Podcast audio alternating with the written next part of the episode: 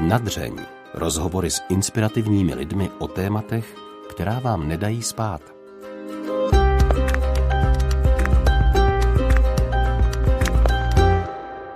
U prvního dílu nového pořadu a podcastu Nadřeň vás vítá Bětka Havlová. A proč Nadřeň? Protože nevím, co vás, ale nás nebaví žít život plitký a bez hlubšího smyslu. Naopak se nám často stává, že si klademe náročné otázky, které k mladé dospělosti prostě patří. Co máme v životě vlastně dělat? Jak dělat ta správná rozhodnutí? Jak mít sebevědomí, ale zároveň nezapomínat na lidi kolem sebe? V pořadu na dřeň chceme ukázat, že inspirující osobnosti nalezneme i jinde než na Instagramových účtech a že jít na dřeň a nebát se riskovat může přinést ovoce. A kdo je to vlastně my? Jsme mladí redaktoři Rádia Proglas. Hanka Strašáková, Ondra Havlíček, Hanka Kašpárková, Aneška Věvjorková a já, Bětka Havlová. A doufám, že v našich rozhovorech se nebudeme bát jít do hloubky, protože chceme život žít a ne ho jen krájet. Jenom pořad na křesťanském rádiu Proglas si může dovolit, aby byl první díl věnovaný smrti. Naším prvním hostem je žena, která se nebere vůbec vážně i přes její profesi z ní čiší velká radost a zároveň klid. Žena, která věří, že těžké věci se nám v životě dějí jen proto, aby z nich pán Bůh mohl vytěžit ještě něco lepšího. S lékařkou a zakladatelkou hospiců u nás Marí Svatošovou jsme si povídali o tom, čeho lidé před smrtí nejvíce litují, jak si ona představuje nebe. Také jsme řešili to, jak překonala, že nemohla mít děti a co by poradila sobě samé, kdyby jí bylo znovu 20. Na rozhovor jsme se domlouvali po e-mailech a ještě se mi nestalo, že by mi někdo tak rychle odpověděl. Marie má plný diář na rok dopředu a přesto si na mě našla hodinu času během přednášení o hospicích na Vranově. Tak vítám u nás paní Marii Svatošovou. Dobrý den. Dobrý den. Tak vy jste zakladatelka hospicu, eh, téma smrti je u vás na denním pořádku. Tak co kdybychom dneska začali narozením? Narozením? narozením číko. Mě by zajímalo, jestli máte ráda nové začátky. Baví vás to? Jo, je to výzva, vždycky je to výzva. Uh-huh. I ve vašem věku máte na to pořád stále energii a baví vás. No tak s energií je to někdy lepší, někdy horší v 77. Ale jo, třeba dodnes se ráda něco nového naučím. Ráda si něco přečtu, něco nového se naučím. Ale protože mě to zajímá, protože já chci, ne protože mě z toho někdo bude zkoušet. To už bych nechtěla. Jak vzpomínáte na svoje mládí? Uh, jo, měla jsem hezký dětství, i když vlastně byla totalita, ale prostě pán Bůh mě usadil do dobrý rodiny, moc si toho vážím, protože jsem se taky mohla narodit někde v Bangladeži, v bíle, bídě a tak dále, nebo v nevěřící rodině, takže já opravdu jsem měla, měla jako hezké dětství. Když jste byla mladší, tak bála jste se někdy věku důchodového? No, nebála, určitě jsem se na ducho těšila, jak jako jsme se jako školáci těšili na prázdniny, tak zase v tom produktivním věku se člověk těšil na důchod. Maminka mi říkala, když se ten důchod blížil, tak říkala, no moc si to nemaluj. jako, no dávám mi dneska za pravdu, protože v, duchu jsem, v důchodu jsem dávno, ale je pravda, že jsem se ještě nezastavila. No. A cítím, že bych měla trochu přibrzdit ale ono to nějak nejde. Já si to opravdu nevymýšlím. Já mám ten diář rok dopředu popsaný a já si to fakt sama neorganizuji, jenom neumím říct ne. Někdy bych asi měla. Ale no prostě tak si říkám, jestli mě pán Bůh ještě dává sílu, no tak tak asi nechce, abych seděla v parku a krmila holuby. No tak, tak ten diář se vždycky tak zaplní. No, bylo to krásný, protože pamatuju se, že kdysi jsem páteru Ladislavu Kubíčkovi říkala, podívej si, jak ten můj diář vypadá, rok dopředu popsaný a zase po mně někdo chc, něco chce, co mám dělat? A on říkal, no a o co jde? No tak se kouknu do diáře, řeknu, nejbližší volný termín tady má 8. května příští rok, už si to tam píšu, ráda přijedu. No a buď přijedeš, nebo už nepřijedeš. V čem je problém? podobně, podobně, když mě někdo zval za kmotru při křtu po desátý, tak jsem říkala, tak ale stop, to už je dost. A já jsem konci Ladislavovi a byla jsem si jistá, že mě to schválí, že dost. A on mi řekne, ne, k motrovství se neodmítá. Když to odmítneš, vezmou si místo tebe nevěřící sousedku, ta se za to dítě ani nepomodlí. K motrovství se neodmítá. Tak jich mám dneska už 63. Pátr Ladislav Kubíček je váš spovědník, tak k tomu se ještě dostaneme. Byl, ano. Hmm. Byl. A ještě se nemožná vrátím k tomu vašemu mládí. Hmm. Mě by zajímalo, co jste si v té době myslela, že mm, bude vaším posláním. Když si vzpomenete na tu dobu, kdy vám třeba bylo kolem 20, 25, co, čím jste si myslela, že budete? Co vám... Úplně od malička jsem byla přesvědčená, že budu zdravotní sestrou, ale protože jsem byla taková nedomrlá, hubená, opravdu jako extrémně hubený dítě, nevykrmitelný, tak mi v tom hodně rodiče bránili. A musela jsem si to tvrdě vybojovat, zdrávku. A to jsem pořád ještě myslela, že budu zdravotní sestrou. Až tak někdy ve třetím ročníku, eh, jako mě to opravdu chytlo. Tam mě to bavilo, jak základka mě nebavila, ale vůbec. Tak na jedna, byla jsem průměrná žákyně, nepropadala jsem, ale taky jsem nevynikala. A najednou na zdrávce jsem začala nosit domů samý jedničky, ne, že by byla ta střední škola lehčí než základka, ale prostě mě to bavilo. No a někdy tak, taková ta touha dozvědět se víc, tak jsem se rozhodla, že teda na medicínu. Rok jsem dělala sestru, protože jsem se hned nedostala na fakultu, bylo to kvůli tomu, že jsme chodili na náboženství, tak prostě to solili, ne, no. A to nevadí, rok jsem dělala sestru, získala jsem zkušenosti taky dobrý, protože já ty sesterské práci rozumím, dovedu ji ocenit a taky mě neoblafnou, neopijou mě rohlíkem, protože vím, o čem to je. Takže dneska mě, bral jsem to tenkrát jako velkou křivdu, když jsem se kvůli tomu náboženství nedostala na výšku, ale e, dneska to vidím jako v božím plánu, že i to mělo svůj smysl. No a pak jsem to na medicínu a chvíli jsem ji dělala, pak přišla revoluce a bylo možné začít dělat ty hospice, tak jsem se do toho pustila. To byla veliká výzva teda taková.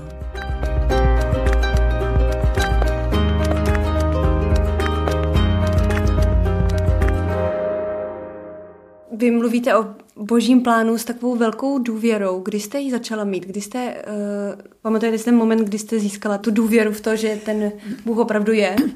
Tak jakože Bůh je, o tom jsem nepochybovala opravdu nikdy, protože já jsem vyrostla v tradičně katolické rodině. Jako vůbec ne, nepadalo v úvahu, že by jsme v neděli ráno nestali z postele a nešli do kostela pět kilometrů jeli autobusem a zpátky pěšky. Mm-hmm. Protože se jelo eh, ráno pomodlit, večer pomodlit. To nás jako rodiče naučili a jsem ten příklad v rodině měla, tak jako fakt jsem nikdy nezapochybovala o tom, že by Bůh nebyl. Jako, Nikdy ani jako, ne, ne, že, že by nebyl Bůh to, mm-hmm. ale ne vždycky jsem s ním naplno žila. Jo, v tom mládí to opravdu byla taková tradiční víra, kdyby prostě jsme doma v pátek nejedli maso, v neděli šli do kostela a mysleli jsme, mm-hmm. že jsme dobrý katolíci. No. A teprve, když pak, a myslím, že takový nejslabší článek v tom mém duchovním životě byla doba vysokoškolského studia. Ono na ty medicíně toho učení je dost. Takže jsem někdy dala i přednost tomu, že jsem se učila na zkoušku a třeba jsem v neděli nešla do kostela. Pokud jsem měla na víkend z koleje z Hradce Králové domů, tak to jsem do kostela šla, protože prostě šla celá rodina, ale když jsem kvůli učení zůstala na koleji, tak jsem třeba i vynechala a jako opravdu to je jako nejslabší článek v mém duchovním životě. No ale pak jsem začala pracovat a bylo mi 31, 32 a mý sestře o rok mladší 31, když se zabila v autě. A to byla jako opravdu taková veliká rána. Eh, my jsme navíc ještě byli na dovolený v Alžíru s manželem, tenkrát žádný mobily nebyly, maily nebyly, eh, takže Jana se zabila tady, oni neměli rodiče, jak nám dát vědět do Afriky, takže na letišti narození jsme vystoupili z letadla a dozvěděla jsem se, že máme okamžitě jet do Hronova, spěchá to, no nevěděli jsme co, no Jana po smrti a čekali na nás týden s pohřbem, takže taková opravdu velikánská rána. A to mě přivedlo jako na hlubinu, musím říct. To mě přivedlo k tomu, abych nějak o životě víc přemýšlela, o Bohu přemýšlela. A tam potom došlo k takovému jakoby fakt osobnímu setkání s Bohem, bych řekla. V té bolesti. V té bolesti bylo to tak, že po Janině smrti, asi šest týdnů po její smrti, vím přesně, že to bylo na svatou Anu, jsem prostě si vlezla na náměstí republiky v Praze do kostela, se říká u Tadeáška, je to kostel svatý Josefa. Někde v zadní lavici mimo bohoslužby jsem seděla a, a opravdu hrozně brečela potoky slz. A já jsem se takhle schovávala před lidma s tou bolestí a vždycky jsem se někde zavřela v, v, uchýlila do toho kostela, tam mě to úplně přitahovalo. A najednou začali přicházet do toho kostela lidi, protože měla být mše. A teď na mě civěli a tam fakt brečela potoky slzí a nechtěla jsem dělat divadlo. Tak jsem se obrátila na Boha, ale fakt s takovou naléhavou, ale jedinou je to říkám, pane Bože, ať na mě tak nečumí, zastav ty slzy, mě to nejde, já jsem je silou nedovedla zastavit. A jenom takováhle prozba, já jim to nechci dělat divadlo, zastav ty slzy. A ve zlomku vteřiny slzy přestaly týct. Ale kdyby to, to ne to, ale mě najednou zaplavil tak úžasný pokoj, který jsem do té doby nikdy nepoznala. A já jsem pochopila, že to je osobní setkání s Bohem. A pak v různých takových situacích, třeba synovec hořel v autě při autonehodě, nebo manžel jsem našla mrtvý, takový těžký situace, tak se tohle opakovalo. Jako v těch situacích, kdyby si člověk asi normálně zoufal, nebo, nebo naříkal, nebo bylo to, nevím, nevěděl si rady, tak mě překvapivě zasáhl a zaplavil zase ten pokoj. Já nevím, jak ke komu, ale ke mně Bůh promlouvá nejsilněji prostřednictvím toho svého pokoje. Tak, tak takhle, no tak samozřejmě od té doby eh, nějak v té víře jsem se snažila prohloubit. A stává se vám někdy, že Bůh ten pokoj nějak neposílá? Že, eh, že nějak ty pocity člověk nemá, že by tam ten Bůh odpovídal na jeho jako nějaké... Tenhle ten pokoj, takový ten těžko popsatelný prožitek, netrvá dlouho ale nedá se na něj zapomenout. Takže pak v těch všedních dnech, kdy všechno probíhá jak normálně, starosti běžný, tak ale člověk už ví, že ten Bůh je a je ve mně a, a prostě je se mnou a já jsem v něm a prostě to už se nedá zapomenout. Takže žiju nějak s ním, snažím se e, žít tak, abych, mm, abych se mu líbila, to chci. ale a dělám, co dělám stejně, prostě si jsem vědoma toho, že jsem plně odkázaná na jeho milosedenství a taky na něj spolehám. Já opravdu právě třeba, že se stýkám dost často v kontaktu jsem se smrtí, s umíráním, tak já to mám fakt tak, že já si uvědomuju, že tady jsme dočasně opravdu naše situace je taková, že jsme vyhnáni z ráje sem, ale dobrá zpráva je, že se do toho ráje mohu vrátit. A jinou cestou to nejde, nežli smrtí, skrze smrt. Tak smrt vnímám jako jako bránu zpátky k Bohu, zpátky do ráje, proto se jí nebojím, protože pro mě to není strašák. To není zubatá s kosou, která si pro mě přijde, ale vím, že za tou branou bude stát Ježíš s otevřenou náročí a já vím, že prostě on mě už tady dává tak najevo, že mě má rád, že prostě je vyloučeno, aby řekl, ale tebe já tu nechci, no to není možné. Já vím, že prostě mu můžu skočit do ty náruče. A mohlo to být už několikrát. Jednou jsem u nás přecházela přes přechod, opravdu jsem se poctivě podívala vpravo vlevo, nic nejelo, ale bylo to přímo za, jako za zatáčkou. Je tam třicítka, tu nikdo nedodržuje. A já byla v půli přechodu a najednou těsně u mě prudce zabrzdila dodávka a mě vylítlo z pusy. To je ale blbec. Když si představte, že skáču Ježíši do náruče s těmi, s těmito slovy. No prostě hrůza. To je dneska pátek. Přesně před týdnem tak se zavařovala houby a prostě vyvařila se voda v tom hrnci, kde jsem sterilovala. Ty jste zavařovala houby? Houby jsem zavařovala. Houby, jsem houby. holuby. Ne, houby. Zavařovala jsem houby. Najednou jsem přišla domů večer z kostela, v předsíni byly tři koše hub, 16 kilo. Bráška se synovcem prostě byli na houbách, šoupli mi to za dveře a odjeli. No, tak jsem zpracovávala houby a já je steriluju ve sklenicích hodinu při 100 stupních. A teď slyším tak jako a zpracovávám další várku, něco jako by luplo. No tak jdu ke sporáku a zjistila jsem, že v tom jednom hrnci, kde bylo sedm sklenic, jsem úplně vyvařila voda. No, prostě pán Bůh dal člověku rozum, aby ho používal, jo, a já ho v tu chvíli prostě nepoužila. Rychle jsem natočila hrneček vody, no, šplechla jsem to tam, exploze všech sedm sklenic, vylítlo do vzduchu, na stropě, na stěnách, na záclonu, všude houby a sklo. Strašný. Je to prostě vidět. ve oblí, to, co vidíte tady na horním rtu a na, na nose, tak eh, to není opár, to jsou prostě stopy po těch vařících houbách. A, a jedno sklíčko tady se odpíchlo, ale eh, jako opravdu to byl zázrak, že se víc nestalo, protože já, jak jsem čekala, že to prskne, jak jsem ještě pootočila hlavu doprava a vyloženě jsem nabídla krk. Dostačil jeden z těch mnoha střepů, mě tady mohl přetnout krkavici já bych tam v tom binci bych vykrvácela. Prostě opravdu tam musel mít anděl strážnej eh, práce. Já myslím, že si při, přizval celý hejno kámošů k tomu, protože to, to bylo neuvěřitelné, že v tomhle tom já jsem jedno takový drobný dvě zranění. jako. Ale zase si říkám, zřejmě pán Bůh, která ještě tady ode mě něco chce. Byl před náma v Ránov, no museli by se bez země obejít, nikdo není nenahraditelný. Ale tak, dobře, no, tak. Když jste mluvila o tom, eh, že čekáte na, na Boha, až umřete, že mu skočíte do náruče, tak to vypadalo, že se skoro i těšíte. Nebo úplně. Víte co? Je špatné se jako těšit na opravdu se nesrovnávám se svatým Pavlem, to opravdu ne. Ale v jedné věci jsme zajedno. On tam, kde si říká, eh, smrt je pro mě zisk. Ale vy mě tady ještě potřebujete, tak já nevím, co z toho bych měl chtít víc, jestli už odejít nebo tady vít. Jo.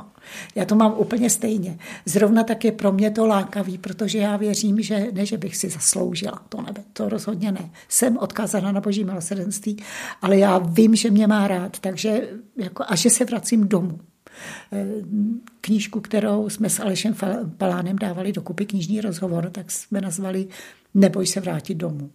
Já se opravdu to beru jako návrat domů. A, no ale tady jsem taky ráda, tady mám prostě svoje děti, nemám, mám teda kmotřence, jo, Slováci říkají krstná mama, tak mám tady taky rodinu.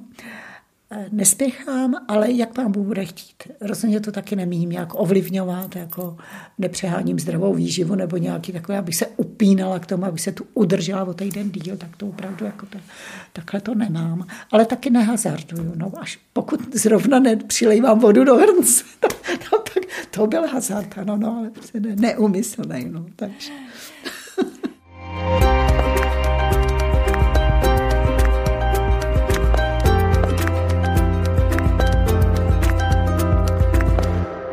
Jak jste už zmínila, tak nemáte děti.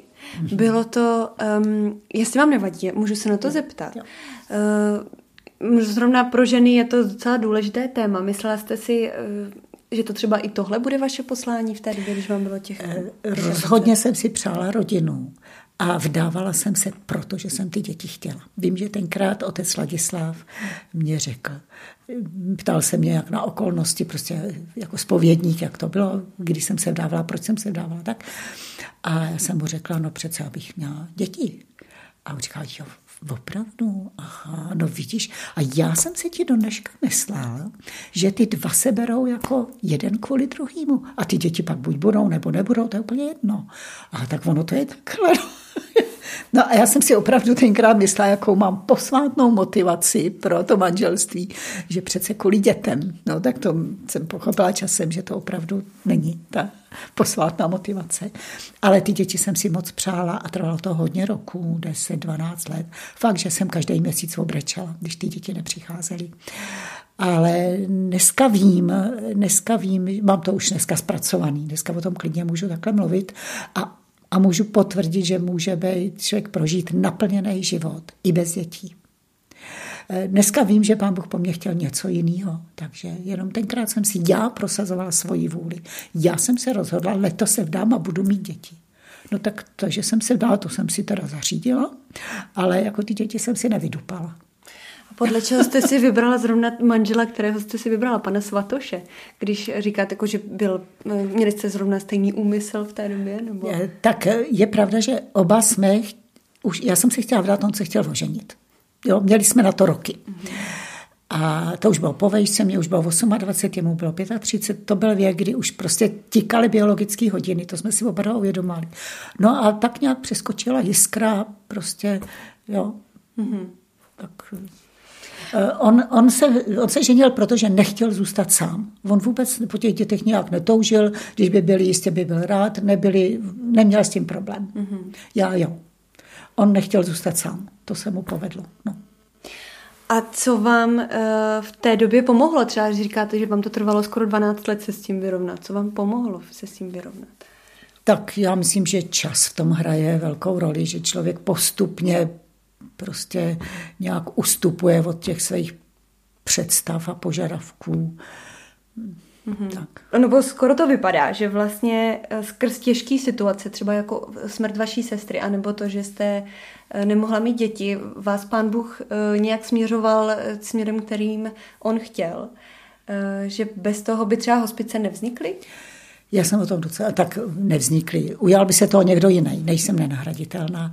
Ale pokud je o můj životní příběh, tak rozhodně ta smrt mojí sestry v tom se hrála velikou roli. To, můj život by se, bez toho by se můj život odvíjel úplně jinak. Já bych pravděpodobně po revoluci se privatizovala, jako většina kolegů, dneska výbá v balíku, a já jsem místo toho skok do tmy, bez korony v kapse se pustila do, do hospiců. Jo, takže já si myslím, že rozhodně to. A pán Bůh umí použít. Já myslím, že by nikdy nedopustil nějakou těžkou věc, kdyby z ní nemohl vytěžit něco ještě lepšího, většího. Třeba když oce Ladislava zavraždili, tak já jsem stála nad tím hrobem v Kunštátě nad otevřeným hrobem a říkala jsem, pane bože, já tomu nerozumím, jak jsem mohl tohle dopustit, proč? Eh, chápu zákon pšeničného zrna. Musí padnout do země a odumřít, aby přineslo užitek mnohonásobný. To chápu, ale tomuhle nerozumím. Proč? To bylo v roce 2004 eh, v září, 23. září, 23. září. Já jsem každý rok od té doby vzpomínala na výročí smrti, to se připomíná. Ale že bych si připomínala výročí pohřbu, to mě nikdy napadlo. Až po 13 letech najednou jsem si uvědomila, že je výročí pohřbu a celý dopoledne jsem měla v hlavě a před očima ten otevřený hrob a tuhle moji otázku, pane bože, já tomu nerozumím, proč, jako, k čemu tohle může být dobrý. A odpoledne mě přišla sms od trapisty bratra Lva, s kterým jsem v kontaktu v Novým dvoře. A on mě napsal, dnes je to přesně 13 roků, co jsem vstoupil do kláštera. A víte, co to je za sílu kontemplativní kláštery. To je prostě, jestli někdo drží, kromě Pána Boha, tenhle zdivočelý svět. Pohromadě jsem přesvědčena, že to jsou především ty kontemplativní řády. A já jsem po 13 letech přesně na den dostala od Boha odpověď na moji otázku. Zákon, zákon motýlího křídla. Někde na druhém konci planety motýl kří, máchne křídlem a na druhém konci planety někdo třeba udělá nějaký dobrý skutek nebo něco se uděje. To prostě funguje.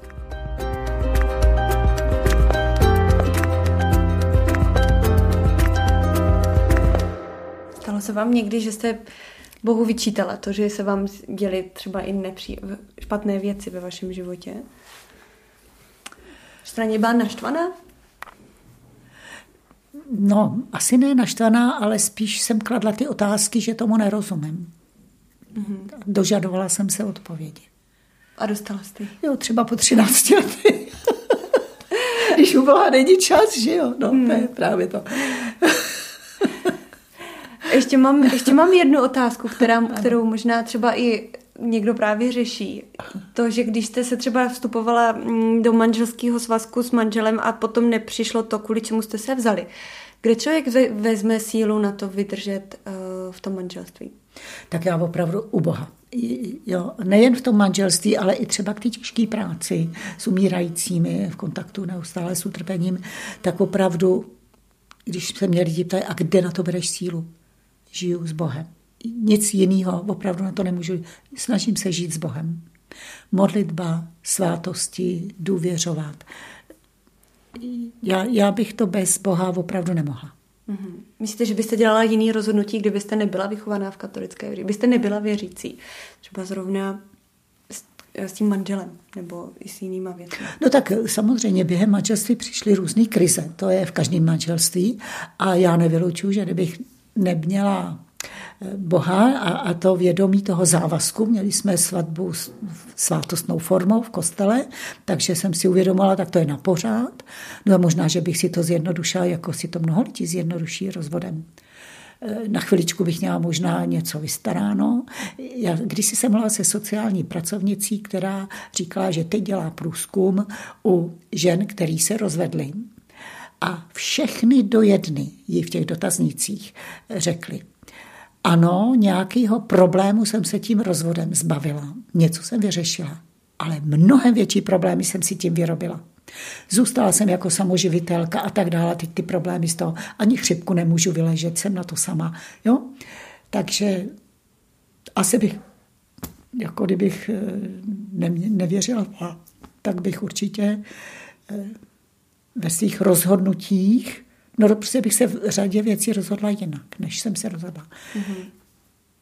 Snažila jsem se vždycky když jsem měla nějaké nesnáze, tak konzultovat to se svým spovědníkem, nechala jsem si poradit. Otec Ladislav mě vedl skoro 30 roků, poradil, ale nikdy nemanipuloval. Rozhodnutí jsem stejně musela udělat já, mm-hmm. ale poradil. A někdy mi řekl, zeptej se Ducha Svatého. To mě vždycky naštval, že mi neřebe neporadil konkrétně, ale byli, on nás opravdu vychovával k samostatnosti. I tím letím, jo, že třeba řekl, na to se zeptej Ducha Svatého.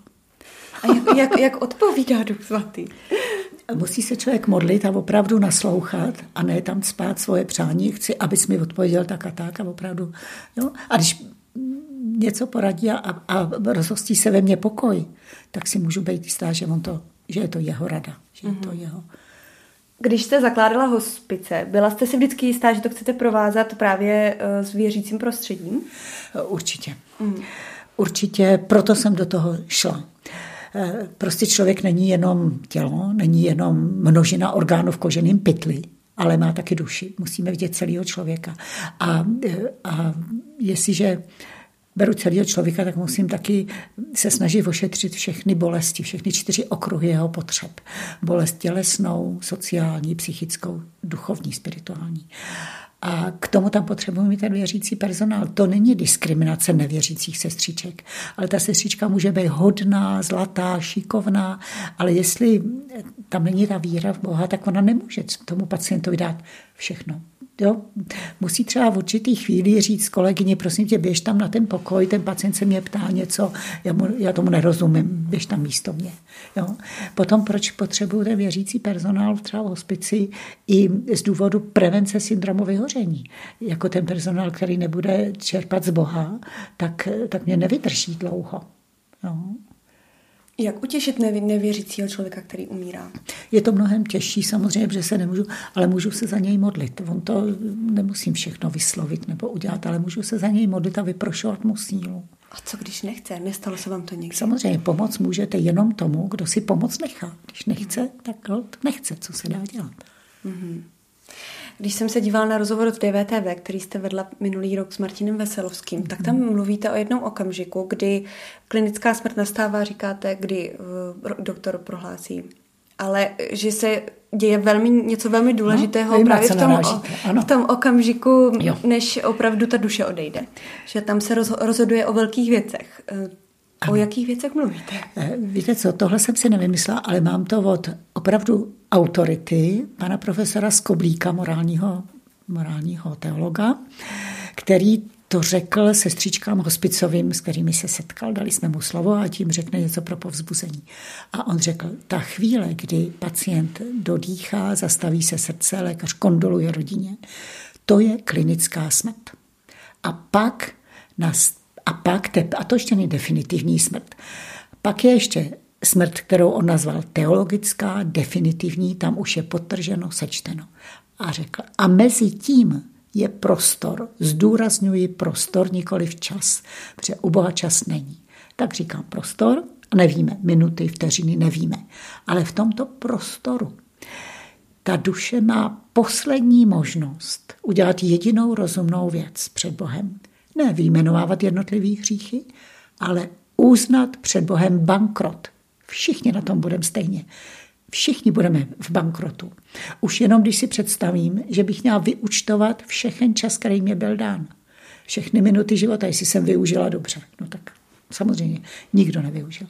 Uznat bankrot. A říkal, a vy jste u toho, a váš úkol je ne rychle popisovat mrtvolu a balit do prostěradla, ale modlit se za toho člověka a modlitbou mu pomoct, aby tenhle důležitý krok v tom prostoru udělal. Uznat bankrot. Jakmile to udělá, je vyhráno. Bůh odpustí a, a je spasen. To je tak něco důležitého a já jsem to schválně dala třeba, řekla jsem to na tom DVTV a e, dala jsem to i do toho, do toho knižního rozhovoru v té knižce Neboj se vrátit domů, protože si myslím, že je to tak důležitý a že to, by to měli všichni lidi vědět. Je tohle odpověď na moji otázku, je, jestli se do nebe, pokud tedy uh, počítáme s tím, že ano. nebe je, uh, jestli se do nebe dostanou i lidi, kteří třeba nevěří, ale uh, třeba hledají, ale ten život žili dobrý. Stejně jako lidi, kteří třeba věří, ale uh, ne, ne vždycky prostě konali hmm. dobro. Tak je tohle ten rozhodující moment? Tak eh, v tomhle momentu se asi dá leco zachránit, nebo hodně zachránit, prakticky všechno ještě zachránit podle toho, co říká profesor Skovlík. A boží milosrdenství je nekonečný. Věřím, že prostě fakt stačí dobrá vůle. Jenom nesmíme od... Ježíš opravdu umřel za každého z nás na kříži a vykoupil nás. My jsme opravdu vykoupení, jako by z otroctví vykoupení, ale máme tu svobodnou vůli. A v tom je právě to, že nebezpečí, že my můžeme říct, a já jsem se ti o to neprosil. Jako tohle, ne, tohle jít riziko tady je. Jít to riziko tady je. Mm-hmm. Jo? Ano, jít do nebe, já jsem mm-hmm. se ti o to, aby za mě umíral, já jsem ti o to neprosil. To člověk může udělat. Já doufám, že to nikdo neudělá. To už jako, no, ale vyroučit se to nedá. Prostě tu svobodu máme. Kdyby nám Bůh nedal svobodu, tak jsme, nejsme lidi, tak jsme opice. Mm-hmm. Tím se od nich lišíme. Říkáte vyhlásit bankrot a pro spoustu lidí, kteří třeba nejsou věřící, je to znamená něco jako, že proč bych se já měl omlouvat za něco, co jsem udělal v životě, když jsem se snažil dělat třeba co, co, to, co nejlíp. Jaký je třeba, dokázali byste popsat, jaký je mezi tím rozdíl vlastně um, sám sebe ponižovat a sám jako vyhlásit bankrot, prostě říct, že jsem hříšný? Tak uznat chyby svoje, svoje selhání, to není ponížení, to je uznání pravdy. To je uznání pravdy. E, a ono nejde jenom o, mnoho lidí řekne, ne, nezabil jsem babičku, já žádný hříchy nemám. Jo. Ale ono nejde jenom o to nepáchat zlý skutky, ale taky dělat, co mám dělat, toho opomenutí. Jako mi třeba na začátku mše svatý, když jako to e, úkon kajícnosti se to jmenuje, tak říkáme, vyznávám se Bohušovi, že jsem hřešil myšlením, slovy a skutky. Tohle ještě tak třeba ve svědomí někdy rekapitulujeme o myšlením, slovy, skutky. Ale pak je tam ještě a nekonal jsem, co jsem měl konat. To zanedbání dobrých skutků, třeba i to, že je kolem nás spousta nevěřících, může být naše, shledáno jako naše vina. Protože my jsme jim o Bohu nic neřekli aby jsme si náhodou nezadali, aby si o nás něco nemysleli. Tak se s tou vírou schováváme jako soukromou věcí. To není pravda. Každý pokřtěný je poslán do celého světa hlásat evangelium. Je to naše povinnost. A jestli to neděláme, tak nedělám, co mám dělat.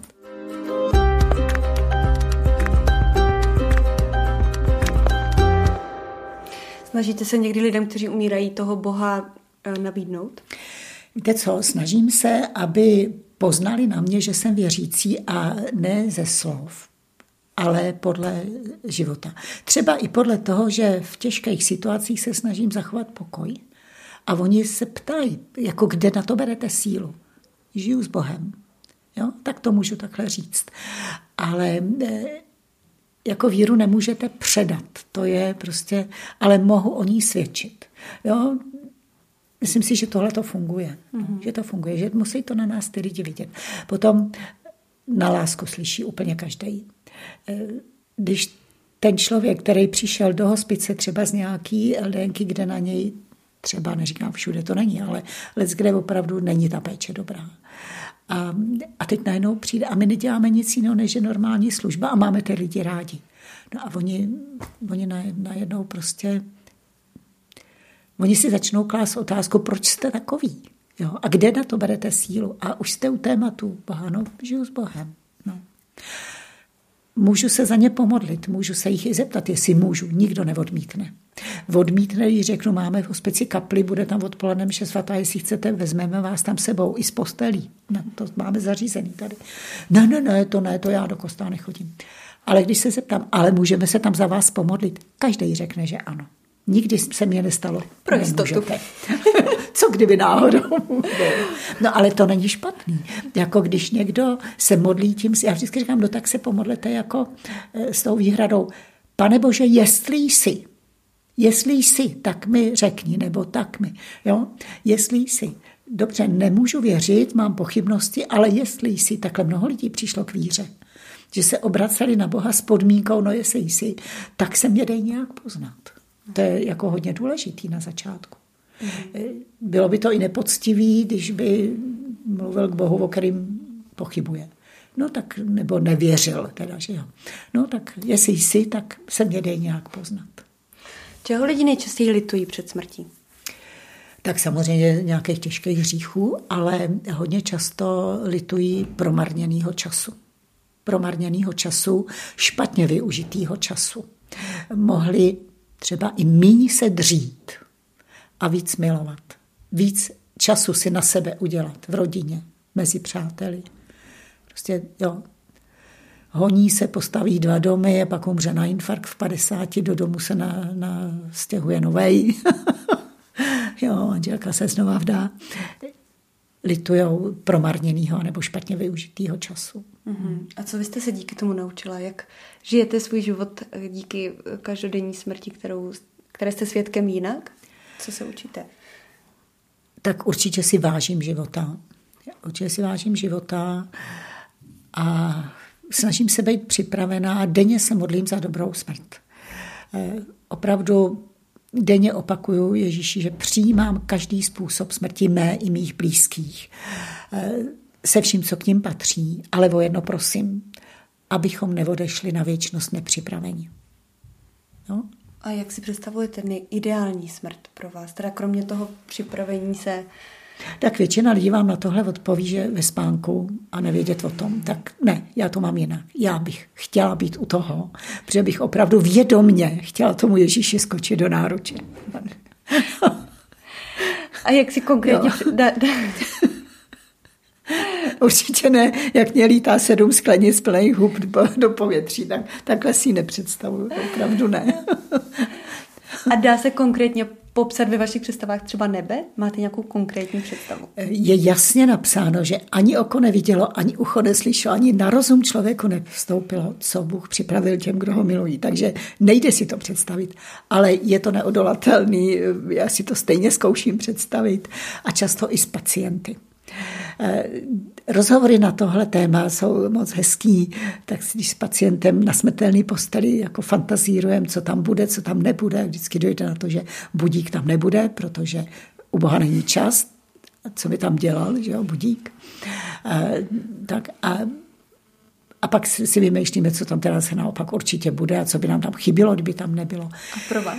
No, No tak jako především těším se, že se tam sejdu tak s Ježíšem, s panou Marií, s různými svatými a, a s lid, rodinou, která mě už předešla, tak na to se samozřejmě těším. A tak jako chvilku takhle vtipkujeme, ale potom, eh, aby to nebylo jen na úrovni těch vtipků, u ty smrtelné postave, tak řeknu, no a těším se, že se tam sejdu s maminkou, se sestrou a teď jmenuju ty. A úplně vážně řeknu, opravdu se těším, že se na ně že se s nimi setkáme.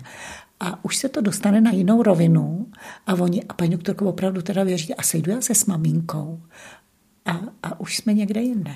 No. A bude to pořád maminka v nebi? Tak uh, bude to moje maminka, určitě to bude maminka, tatínek to nebude. Jedna moje příbuzná se mě opakovaně ptá, dělá si starosti, jestli se tam poznáme. Tak to já myslím, že proč bychom se nepoznali, no, že, se, hmm. že se poznáme. No. Jste proti eutanázii. Samozřejmě. Ale ještě mám od dotaz na sebe vraždy. Mezi mladými třeba se může objevit, já nevím, i kdyby to byly třeba psychické nemoci a podobné hmm. uh, těžkosti. Uh, jak na tohle nahlíží uh, Bůh? To se ho zeptejte. Život je obrovský boží dar a hodit mu vědomně život pod nohy by byl určitě těžký hřích. Vědomně říkám. Ale jestliže je někdo duševně nemocný, má deprese, udělá to z nějakého, z důvodu nemoci, ne, ne jako, že by chtěl Bohu, Boha urazit a hodit mu dar pod nohy. Eh, tak je to úplně, prostě nemůžeme tyhle věci soudit, nikdy nesoudit. Jo. Eh, může tam být i dopis na rozloučenou, který svědčí o tom, že to ten člověk připravoval, že to bylo vědomé a nikdy nevíme jako všechny okolnosti. To ví jenom, to zná jenom Bůh. Takže nesoudit za sebe vraha se můžu modlit, nebo měla bych se modlit za něj, ale opravdu nesoudit. A boží milosrdenství je nekonečný. Může tam, mohl tam zaměnit někdo něco, nevšimli si, že tam se rozvíjí deprese, která by se dala léčit, zanedbání, ublížení ze všech možných stran. A pozor, jsou tady ještě taky pozůstalí, pro ty to musí být hrozný, když blízký člověk se sebe vraždí, oni si můžou klást i vinu, můžou si, a kdybych tenkrát, a kdybych mu řekla, a nebo neřekla, a kdybych udělala tohle, neudělala tohle, může to vést zoufalství, zase ještě ty pozůstalí tady opatrně s těma věcma. Mm. Daleko horší mě přijde, no daleko horší eh, když někdo žádá o eutanázii, tak to je úplně stejný zoufalství. Tam vždycky je tam nějaký selhání a je potřeba se těm lidem věnovat a pomoct jim a ne je ne ještě dorazit. Pomoc s, s eutanázi, někoho, zabít pomocí eutanázie je to tež, jako kdyby stál sebevrah na mostě, chtěl skočit a já místo, abych se mu to snažila rozmluvit a zachránit to, tak ho sešťouchnu. To je asistovaná sebevražda prostě. Jo, to, co u nás dneska chtějí uzákonit. Hmm. Růza.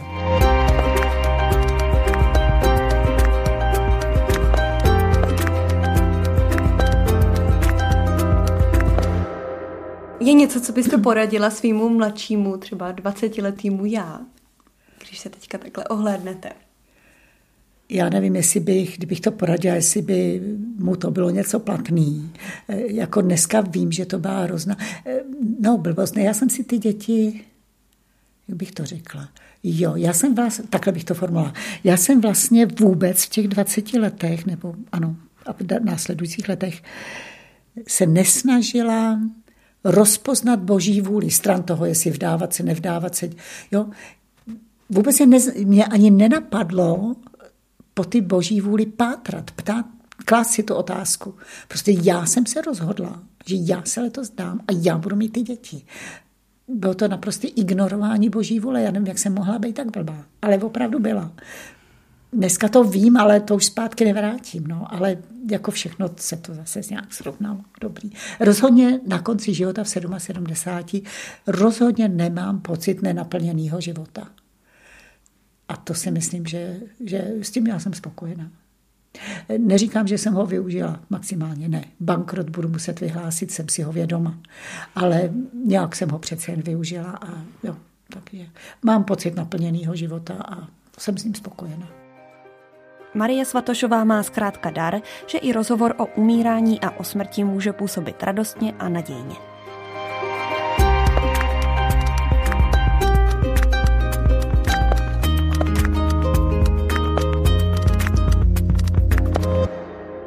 Mě by zajímalo, je něco, za co Marie Svatošová utrácí ráda hodně peněz?